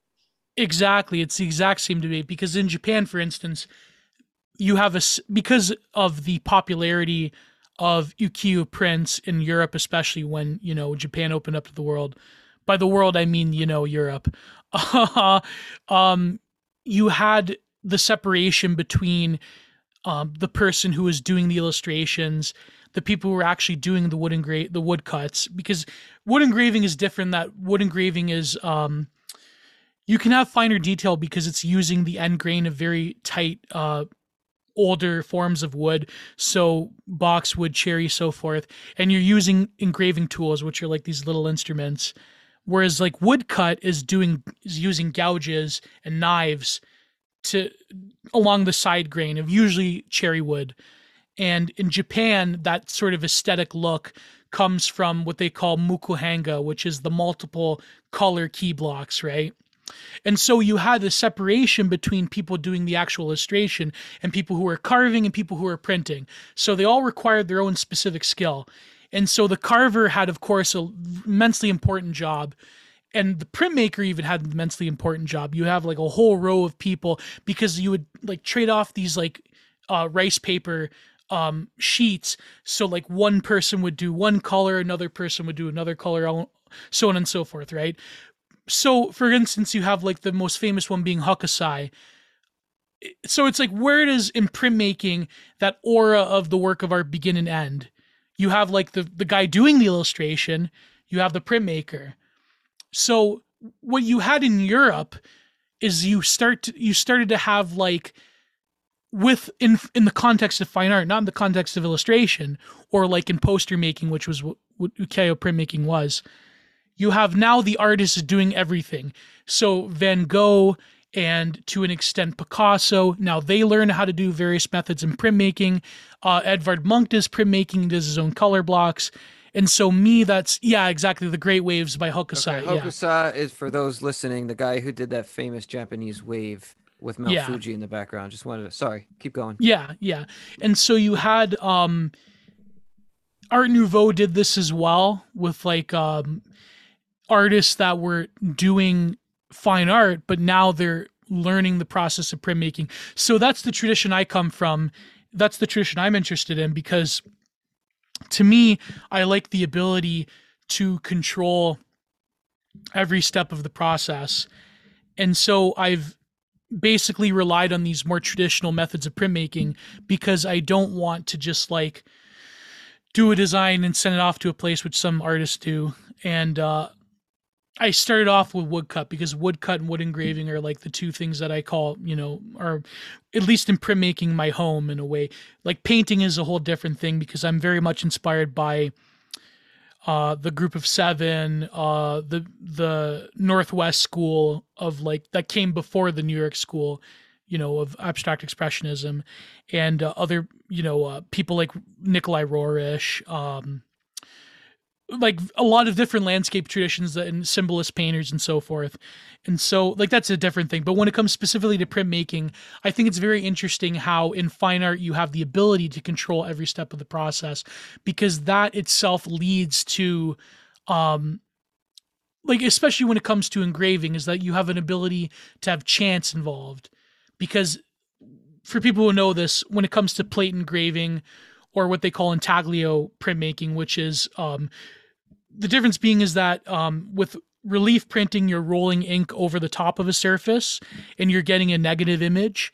Whereas with intaglio it's any method where you're driving ink down into a like a line or to an incised place and you're getting you're picking up through the sheer uh, force of the press the wheel press you're picking up you're driving the the wet paper down into the line right? So the the reality is that when it comes to that method of printmaking there is no like every print looks different and that's what i love and i know people don't get it but like i do love the ability to make every print look slightly different because in itself that becomes even though it's part of a series it's a singular work of art Yeah, And no, that's that's yeah. excellent. That actually ties right into what we were saying about uh, about uh, well, you used the term aura. I don't know if Yeah. Originated that term in the origin, uh, excuse me, the work of art in the age of mechanical reproducibility. But Yeah. uh, but uh, Jameson, like um, his introduction to postmodernism, the cultural logic of late capitalism, sort of juxtaposes Heidegger and Benjamin, which I think I think they must be in conversation with each other uh, if you read those two essays. Um, Yeah. So so Heidegger talks about how, for example, of course different sides of the war though No, of course, of course. Oh no, there's a whole oh god there's a whole lot of work to be done about uh, Oh. the, the the the socialist and the the fascist thinkers of the early 20th century and how yes yes they they yeah. sort of complement each other but also go against each other. And I would oh god yeah Lukács in there, and obviously yes yes Schmitt's yeah. a legal thinker. Uh, But my point, though, what was my point? My point is that you're ta- oh, uh, so two two things. So you're talking about how um, the aura is maybe diminished in wood wood printmaking because uh, you can be reproduced, and it's like this whole team of people making it. This is exactly what the beginning of Benjamin's essay is about. Right. And and and and Heidegger, uh, the reason why he talks about you know being embedded in a world is that he says we have to we have to grapple with the fact that you can take a Beethoven symphony and transpose it or transcribe it, excuse me, onto multiple sheets of paper and ship them all over the world and and all those different places somebody can perform them, just like Right. you can have a painting uh, uh, travel the world. Um, and hang in different galleries in different places in the world. So you have to get at what is the essence of the work of art. How is it? right What is it about the work of art that is more than just the material that is being shipped around the world? And with Benjamin, it's what is it about the work of art that's uh, more than just the the the reproducible uh, pro- product or commodity, to use a Marxist term. What is it that makes it a work of art and not just a product or commodity? And he talks about its aura, and the aura is similar to what Heidegger says is the essence of the work of art. right Um, and and I think you just did a really nice job of elaborating and enunciating exactly that about how uh, the the craftsmanship and the meticulous attention to detail goes into it. It's just like fucking uh film photography versus digital photography. I mean, you had to be like a like a like an engineer yeah or, you or- did you know did. uh, uh, of Yeah. of film you had to be able to go into the dark room and and and develop the film even know like the la- the lenses that would produce certain effects yeah and- and the different chemicals how the different chemicals affected it so all of that is diminishing now as the digital uh, technology takes over takes over but also dim- digital is this like simulation of previous art forms and art styles and now they've just stylized them. So for instance you have the ai filter what's it called that everyone uses now. I've used it. I'm actually probably going to make some paintings from it. Um Weibo, Webo.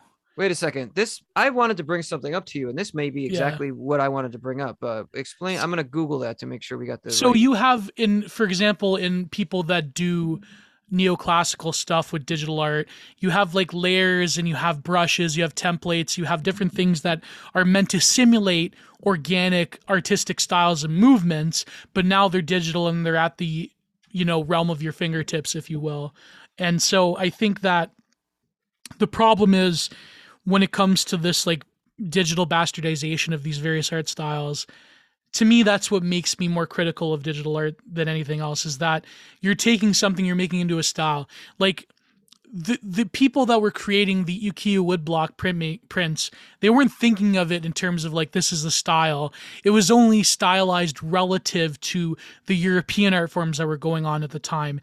Even in traditional um, japanese and chinese art that is informed by zen buddhism or Taoism, they don't really think it's part of a ritual. They don't think of it as in terms of aestheticization. Like the Japanese didn't have a term for the aesthetic until like the Dutch and the British came there. like in the Americans. They didn't really think of it. Like later on, it came about with kabuki theater and all that.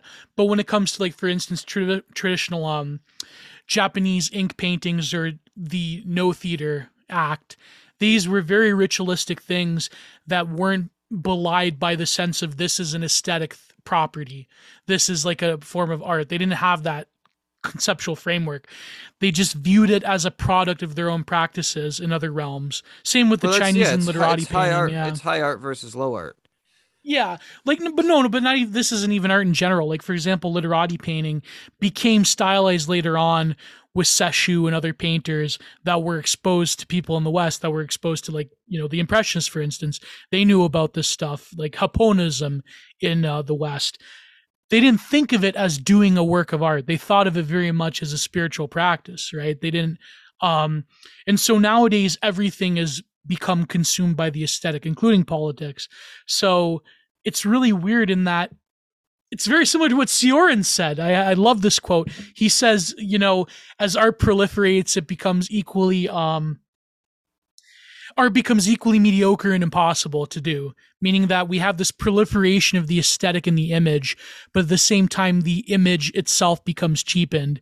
And th- the the key point that I think that a lot of people don't understand, or rather people in the political right, is that when you talk about Benjamin in like the loss of the aura, he saw it as a good thing because it's like, well, now we can have like the politicization of all art and we can have like commie propaganda Yeah, no, I don't. I don't love yeah. that essay. I don't love that essay. Yeah, he yeah. politicizes it, and he also does say that he says there's like uh, I can't remember the exact quote, but something like there's now an opportunity for like proletariat art because of this. because you have to realize he has a very specific spiritual like messianic version of communism and marxism where he looks at in that essay the angel of history by klee paul klee and he says like how can you reconcile in a single moment that wreckage that just piles up th- through history itself? And of course i'm not going to get into his you know cultural roots but like he's looking at it through the lens of the angel of history can only be affixed in horror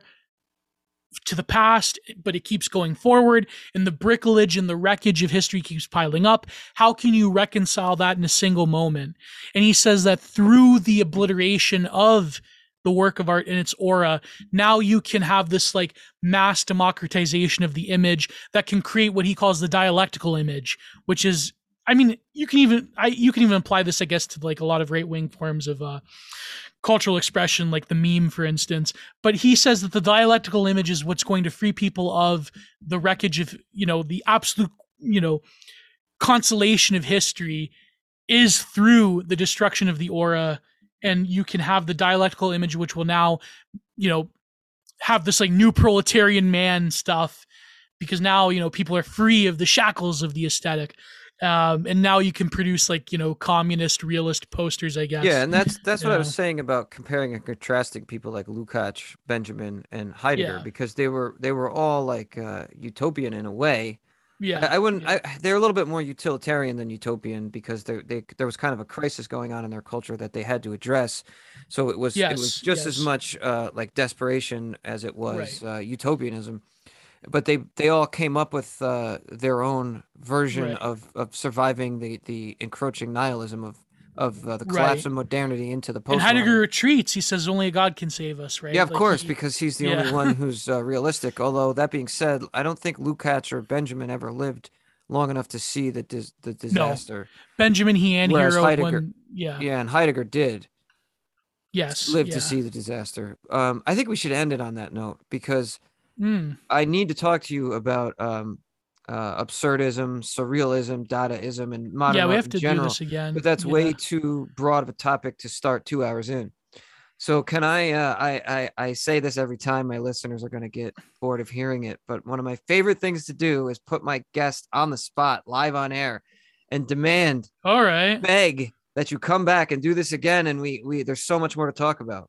Yeah we have to do this soon i think we have to Absolute yeah. blast. Absolute blast. I mean, we could even maybe get the next one recorded before I even release this one. What do you think of that? oh yeah beautiful Love can it. do that Love yeah it. Well, this this is the first time me and Gio have been in touch with each other for over a year. But this is the first time we've ever sat down one on one, and it's it was even more fruitful than I expected it to be because I've been I've been uh, you know, you made me you made me think about a lot though over the yeah, years and good. i you could too, tell man. You too. thank yeah. you very much i could tell by the way you talk that you've read some of the st- the words you use and the the concepts that you use you've read a lot of the same stuff as me but a lot of people that i kind of hang out with online haven't you know what i mean Mm, because especially like you know this commie shit like like yeah, I, can- know. uh, I, I and mean the people even who do read it, they're terrible. Like i don't uh, know if i'd be able to critique it as well as i can if i hadn't read it and see right, how right. spiritually empty it is and how trapped the thing is is is is socialist critique of art is trapped within like the marxist framework Yes, and they don't yeah. they don't see outside like the long view i think that's part of why land There are people that some that like I think Adorno did, but like there is this like I, i meant, I here's meant, the thing. I meant people who are writing today though oh, oh God, no! Oh, yeah. Oh God, no! or, or, or, or over the last over the last 20 years even back to jameson even jameson yeah, my my main problem with him is he too like it doesn't seem like he's read too much outside of like communist uh, socialist Well, nowadays you have like YouTubers who are, I, I guess, taking up the mantle of like aesthetic critique of the left, and they're all terrible. People like Jacob Geller and uh, bread tubers like um. The only good one I think is probably he used to go by Cuck Philosophy. Now he's something Yeah. else. But like, i've seen him there's but like people that write for Verso, like these people, they have the aesthetic sensibility of a reptile. Like really, right. like you have like well communism is a, communism and socialism is inherently anti-aesthetic movement Yes, yeah, I would say so. Um, there wasn't there was a little bit of a period within Russian and I would say even in North America and Latin America where you had socialist movements that did have an aesthetic sense that were married to futurism. You had the Russian yeah that's true period italian so as well don't don't don't yeah, uh, and, gloss yes, in Italian futurism, yes, and uh, you had a period, but then that was all crushed by socialist realism. right Like that was like pretty oh much yeah and yeah. that's true about italy as well like, yes, uh, yeah. um um um De Sica, and I'm forgetting Yes. the other guy's name. Who's the one that was murdered? Was it's not Antonioni? oh, um, There's another one that was murdered yeah, by fascist thugs.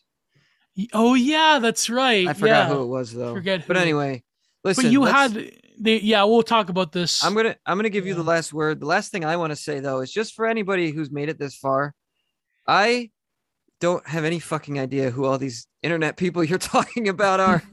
like I've recognized probably the only one I Yeah. recognized was uh that that guy that does the theosophy stuff that you had on your show. What's his name? oh, the long um, hair and the goatee. Stick Sexenhammer. Dix, yeah. Other than him, Yeah. I don't even know who these people are. Okay, Just so Jacob Jacob Geller, he's a like Oh, I oh wanna- Kriss as well. Sam Kriss. I've read him before too. He's good. yeah. He's yeah. definitely read Mark Fisher. Oh yes, very much so. Um, Wasn't no, he like wasn't he like a writer for Vice who got doxxed? he was um part of the Chapo crowd. Oh, he's part of Chapo. I, I think so, but he he did write for Vice. He wrote for. I think he actually is going through his PhD right now in literature. I don't mean doxxed. I meant canceled. Sorry. oh, very viciously so for some like ridiculous Me Too thing where I don't know he wanted a blowjob from one or so I forget it was so stupid, but he really got a taste as much as he hates the political, especially like the dissident like E right. It's like literally the only people that read him nowadays are like weirdo like reactionary types or like people who are a bit more highbrow because You've- anything he's writing now is like a million times better than anybody in Jacobin right now. Jacobin Have- magazine. Have you? What is the name of these? Uh, are they theory cells? The left wing uh, yes, me- theory me- cells. memers who make memes about uh, yes, like Nick yeah. Land and Deleuze. Uh, well, no, actually, on some Instagram. of them are. They're big on Instagram, like that guy Beyond Woke. and Theorygram. Theorygram. Theorygram. Yeah. Beyond Woke and Problematic. And who's the other one? There's a couple others. Like he's the only one. Um, Dank Deleuze and Dank Deleuze is big. um, um, Dungeons. he was and, actually- Dungeon, Deleuze and Dungeons or Dungeons and Deleuze or something Dungeons, like that. yeah, yeah, yeah. That guy, he actually did a great interview with my friend Drug Cult Gang. He is a str- I was on his podcast recently. I want um, to. I want to check this out because his Instagram page is phenomenal.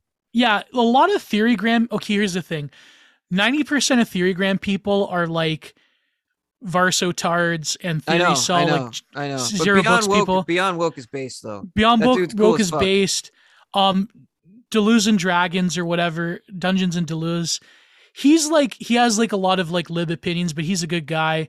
Um, and certain people that I venture with, I guess, I know a lot of people that you can say are quote unquote post left, like my buddy Adam Lair, who is a prolific, amazing art critic. Um, System of Systems podcast.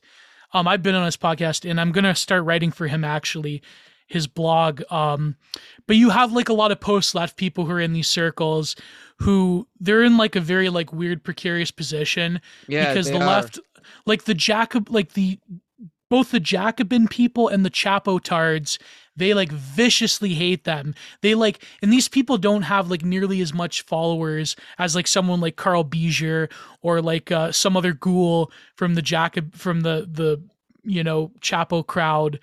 Uh, but they like for some reason there's this like little group of post left people that like all of them get like ritually like hated on by Yeah. these people with It's huge because accounts. it's because they didn't go woke. First of all, they didn't go woke. yeah, yeah, and they they they still stick by Nick Land. They love Nick Land, yes, and they're always tw- uh uh Instagramming about Nick Nick Land. But I bring them up because that's how I found Sam Kriss. They like Sam Kriss, yeah. and they talk about him. So I started reading his blog through them. It's And the the thing Lose, is, like, these the and Dragons. I just looked him up. It's Duels and Lose Dragons, yeah. And his avatar on Instagram is that famous Dungeons and Dragons picture of the the knight uh, with the sword and the shield fighting the big red dragon. Yeah, but it's funny though because a lot of these post left people, um, you have like Amy Therese, who's a Oh good yeah, friend of mine, and you have CRK, um, who I'm also friends with. It's funny because like they always have tweets dunking on the right, like especially CRK, and like they get like this vicious amount of like, well, as as a as a Blasian man, you could guess like you know what they call him, right? But it's funny because they like have this back and forth where it's like the right wing on Twitter. They're like, "Fuck you, I hate you. You're a commie. I hate you." It's like you're a you know gamer word, but yet the it's like it's nothing compared to like how like Oh yeah, the left goes way harder on this. they like legit way dox harder. them. Yeah, yeah, yeah. They're my one friend. My one friend. I'm not Well, gonna remember, name uh, him. remember ContraPoints? What happened to her? oh God. Oh, That was fucking crazy, oh, right? bro? What mean, happened to Lindsay Ellis? How could they possibly move on after that? How could They they, can't, they they can't. can't, dude. They're They done. can't. They're done. here you one of the most insane things I've ever seen is a mutual of mine. He's a really great guy. All right, one of the most insane things I've ever seen is um I have to look him up. He was on actually um recently. My good friends, uh speaking of CRK, uh the uh you know the Fed post. I oh, fi- I I'm so sorry I'm blanking out his name, but he he put this picture up on Christmas of him and his parents, but he blanked out their face because he posts his own face. And a literal blue check mark from like the affiliated with like, you know, the Chapo people took his mother and meticulously tried to find a naked woman that had the exact same body type as her, did a Photoshop of it, and said, This is what your mother would look like naked. I've never seen something as schizo That's As- a leftist doing that to another leftist.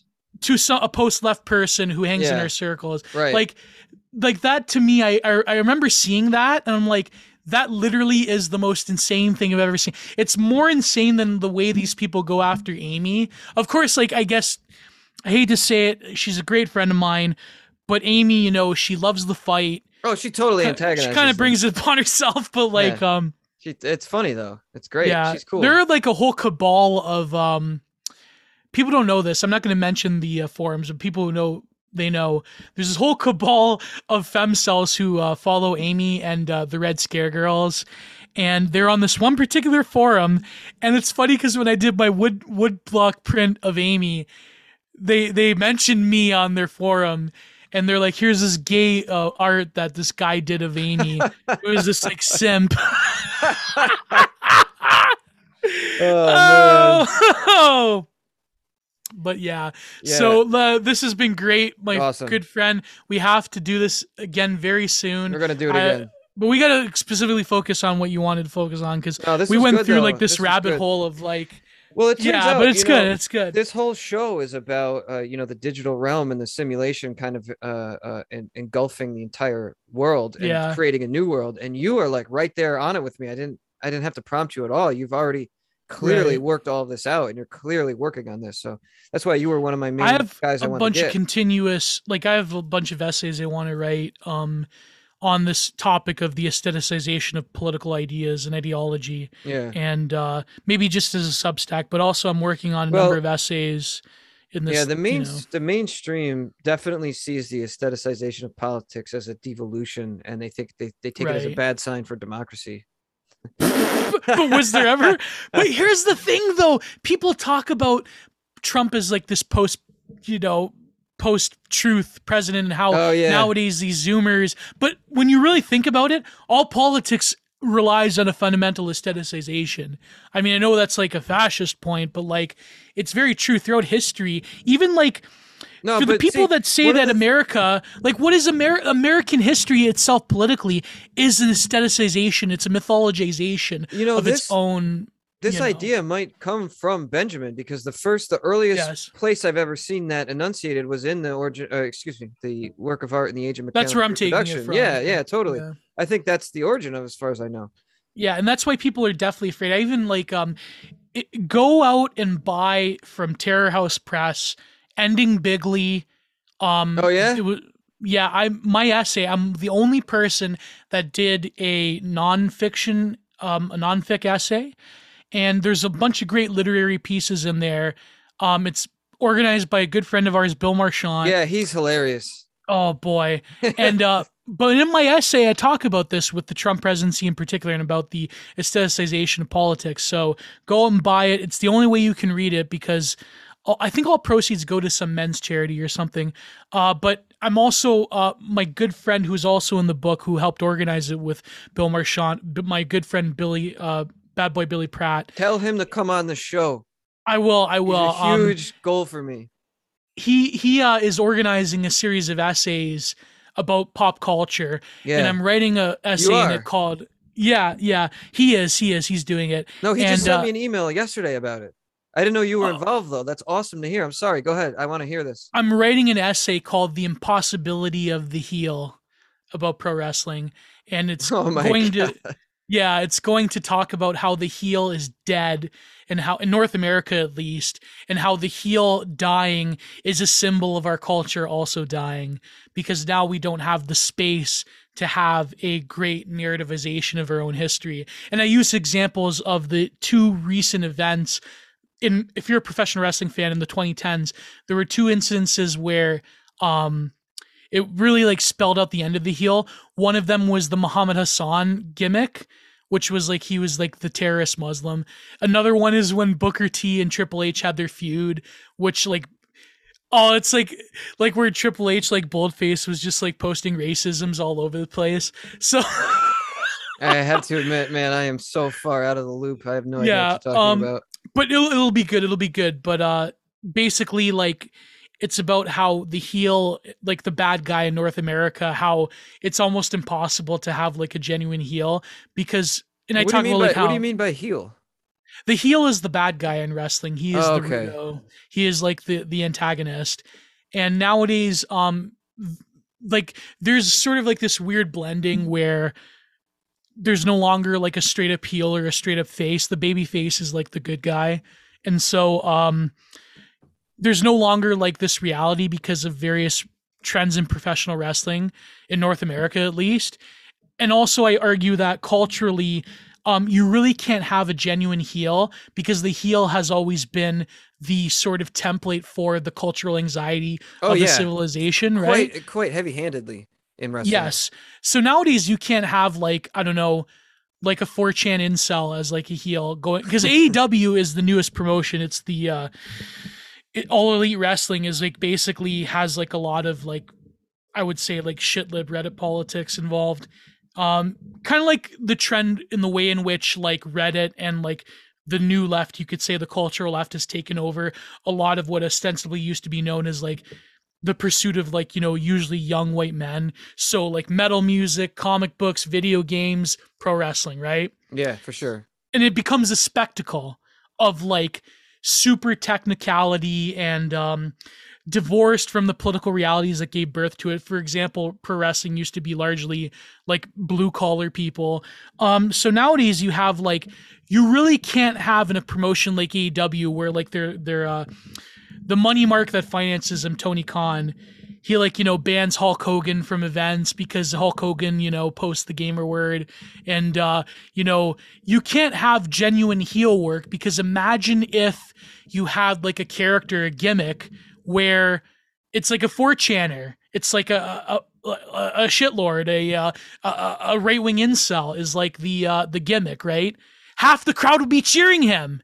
you can't have that because because there's literal tranny. Uh, sorry, I gotta say it. Uh, uh. There's little trans people in, in in AEW that are wrestlers, and you have like you know I know everyone loves him, CM Punk, but CM Punk said that, well, I would love if AOC becomes our president, but people are too racist and sexist for AOC to become our president. This is what CM Punk tweets. By the way, for those who are wrestling fans, if you want to see a good CM Punk match, go and watch a Kenta match in Japan because he stole all of Kenta's moves.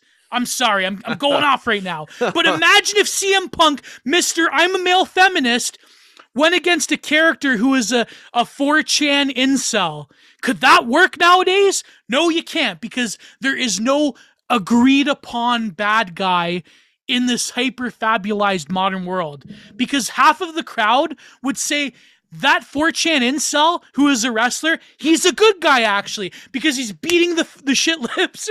he's owning the libs in the ring. Um, and you can't have that. You can't have him owning the libs in the ring. oh my god. We're gonna end it here, brother. We're going on too much. All right. Oh, join us next time in the Astral Flight Simulation. We're having Gio back for sure. Oh man.